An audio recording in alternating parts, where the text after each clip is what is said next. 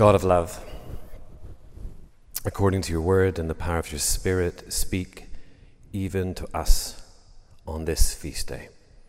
Amen.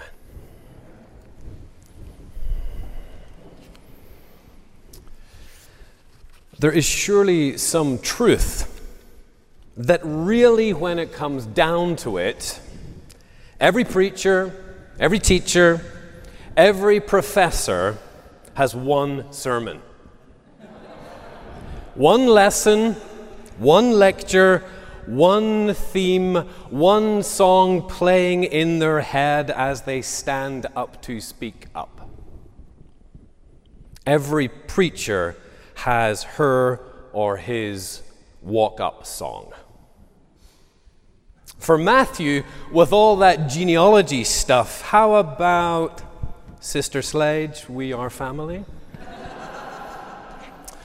For Luke, with his intent to write that orderly account, how about Michael Jackson history?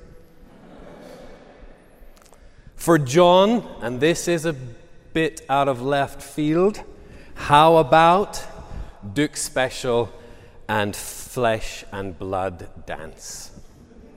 You're going to Google that later. So here we are, amped up in the stadium of ideas, the arena of empire, the field of dreams, drudgery, despair. And Mark, the evangelical, prepares to step up to the plate the beginning of the good news of Jesus Christ. But that's not quite right, is it? For bands of others have already laid down tracks. Their work reverberates in this opening Isaiah, Malachi, Exodus, Elijah, and of course, John rocking out in the wild. All laying down the backing track all preparing for the proclamation. Or maybe, in deference to my Hebrew Bible colleagues, it's not so much that they are laying down a backing track, but rather Mark's song is a remake of earlier hits. Preparing for the proclamation Prepare and proclaim, prepare and co- proclaim the refrain, the frame, the major, the minor of today's text. Prepare and proclaim. First, prepare. John prepared the way. The one who is more powerful than I is coming after me I have baptized you with water, he will baptize you with the Holy Spirit. John is expecting the coming of a more powerful one. He is expecting the stronger one, the stronger one that can bring hope to a people exiled in their own land. So, right off the bat, through allusion to imperial categories, and founded solidly on Jewish expectations, Mark's beginning, his walk up song, immediately strikes a chord of contest. Jesus is stronger than the emperor. But is he? As we keep listening, we discover that yes, Jesus is indeed more powerful than the emperor. But his greater power or strength does not come by out Caesaring Caesar. Rather, his authority comes through a ministry that ultimately subverts the very category of lordship. His ministry begins not in loud, lauded eulogizing, it begins in baptism. The Lord submits himself to a baptism of repentance. This Lord steps into wilderness waters as repentant Israel, as faithful Israel, as renewed Israel. And in stepping into these waters, his power overflows from water baptism into spirit baptism. Jesus is stronger than the emperor. But is he?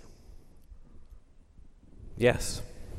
As we listen to the gospel song, we discover that Jesus has authority through prophetic teaching in his effective calling of disciples for renewal, in bringing God's healing will to bear on creatures and creation, in putting liturgical legalism in its place and putting traders out of the place of prayer, in prophetic vindication, in short changing Caesar, and in passion foretold and forborne.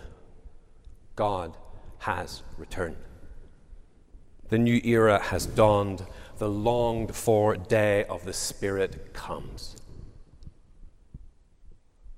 Second, proclaim. Roman emperors were lauded with evangelical significance. Thus, the emperor's birthday is the birthday of the god Augustus, the beginning of the gospels that he brought to the world.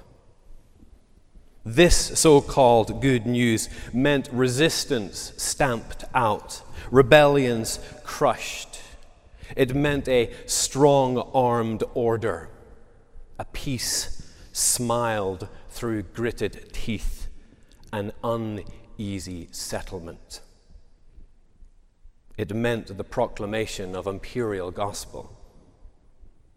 As Episcopalians, of course, the first mark of mission is proclamation.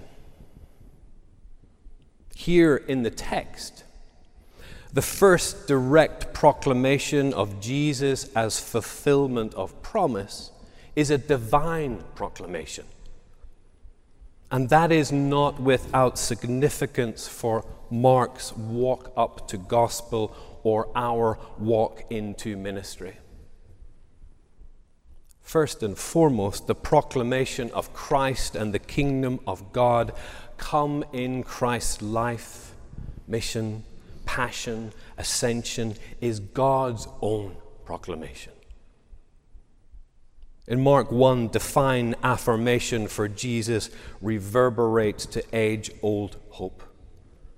The divine proclamation of God's inbreaking reign is grounded in troublesome quarrelsome, rebellious Galilee. A Galilee that puts John's body in prison and will put John's head on a plate. The divine proclamation of God's in-breaking healing reign is embodied in a troublesome, quarrelsome, rebellious Galilean. Thus, it is no accident that we read after John's arrest, Jesus came to Galilee. Now, after John's arrest, Jesus came to Galilee proclaiming the good news of God. God's in-breaking healing for God's creatures and God's creation is at work now, says Jesus. In me, in the particularity of this body, in the specificity of this ground, Jesus proclaims God is returning to God's people. Turn around. Hear this good news. Turn around. Believe this good news. Turn around. Touch this good news. Taste this gospel. Sing this song. On this feast day, there is a fresh invitation to turn back. There is a fresh invitation to be converted, to orientate and reorientate ourselves to this sacred story. This spirit infused song that serenades the world if we would but unblock our ears. Let's be honest, we're not always good news the church, that is. The particularity of our desires and the specificity of our actions are not always good news. Yet, for those called to leadership in the church of Christ, this is at the core of your call a daily return to the divine proclamation of good news.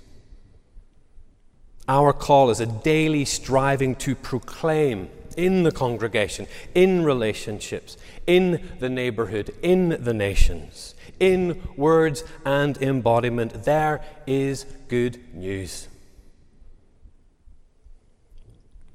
In conclusion, you all know that this is a very important anniversary year. Right? It marks the 50th anniversary of Van Morrison's album, Astral Weeks.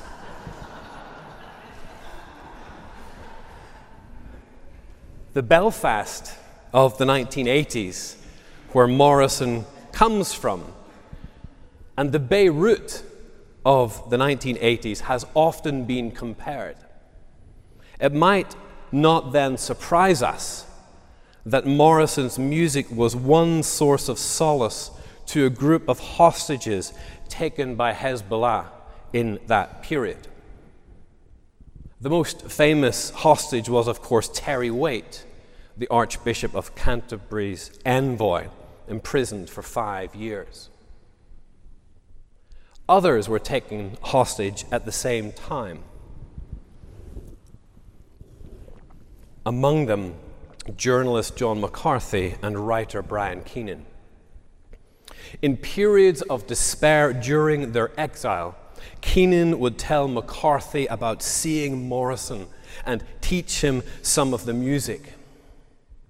Indeed, for both of them, the music of Morrison remained important in their post exilic rehabilitation. So here we are, amped up in the stadium of ideas, the arena of empire, the field of dreams, drudgery, despair. And Mark, the evangelical, prepares to step up to the plate. What's his walk up song? It is, of course, Van the Man and the healing game. Sing it loud. Sing it in your name. Sing it like you're proud. Sing the healing game.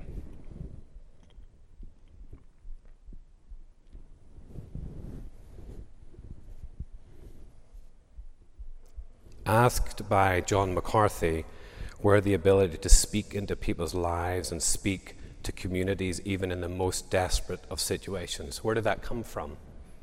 Morrison thought for a moment before saying, I think I think it comes from God.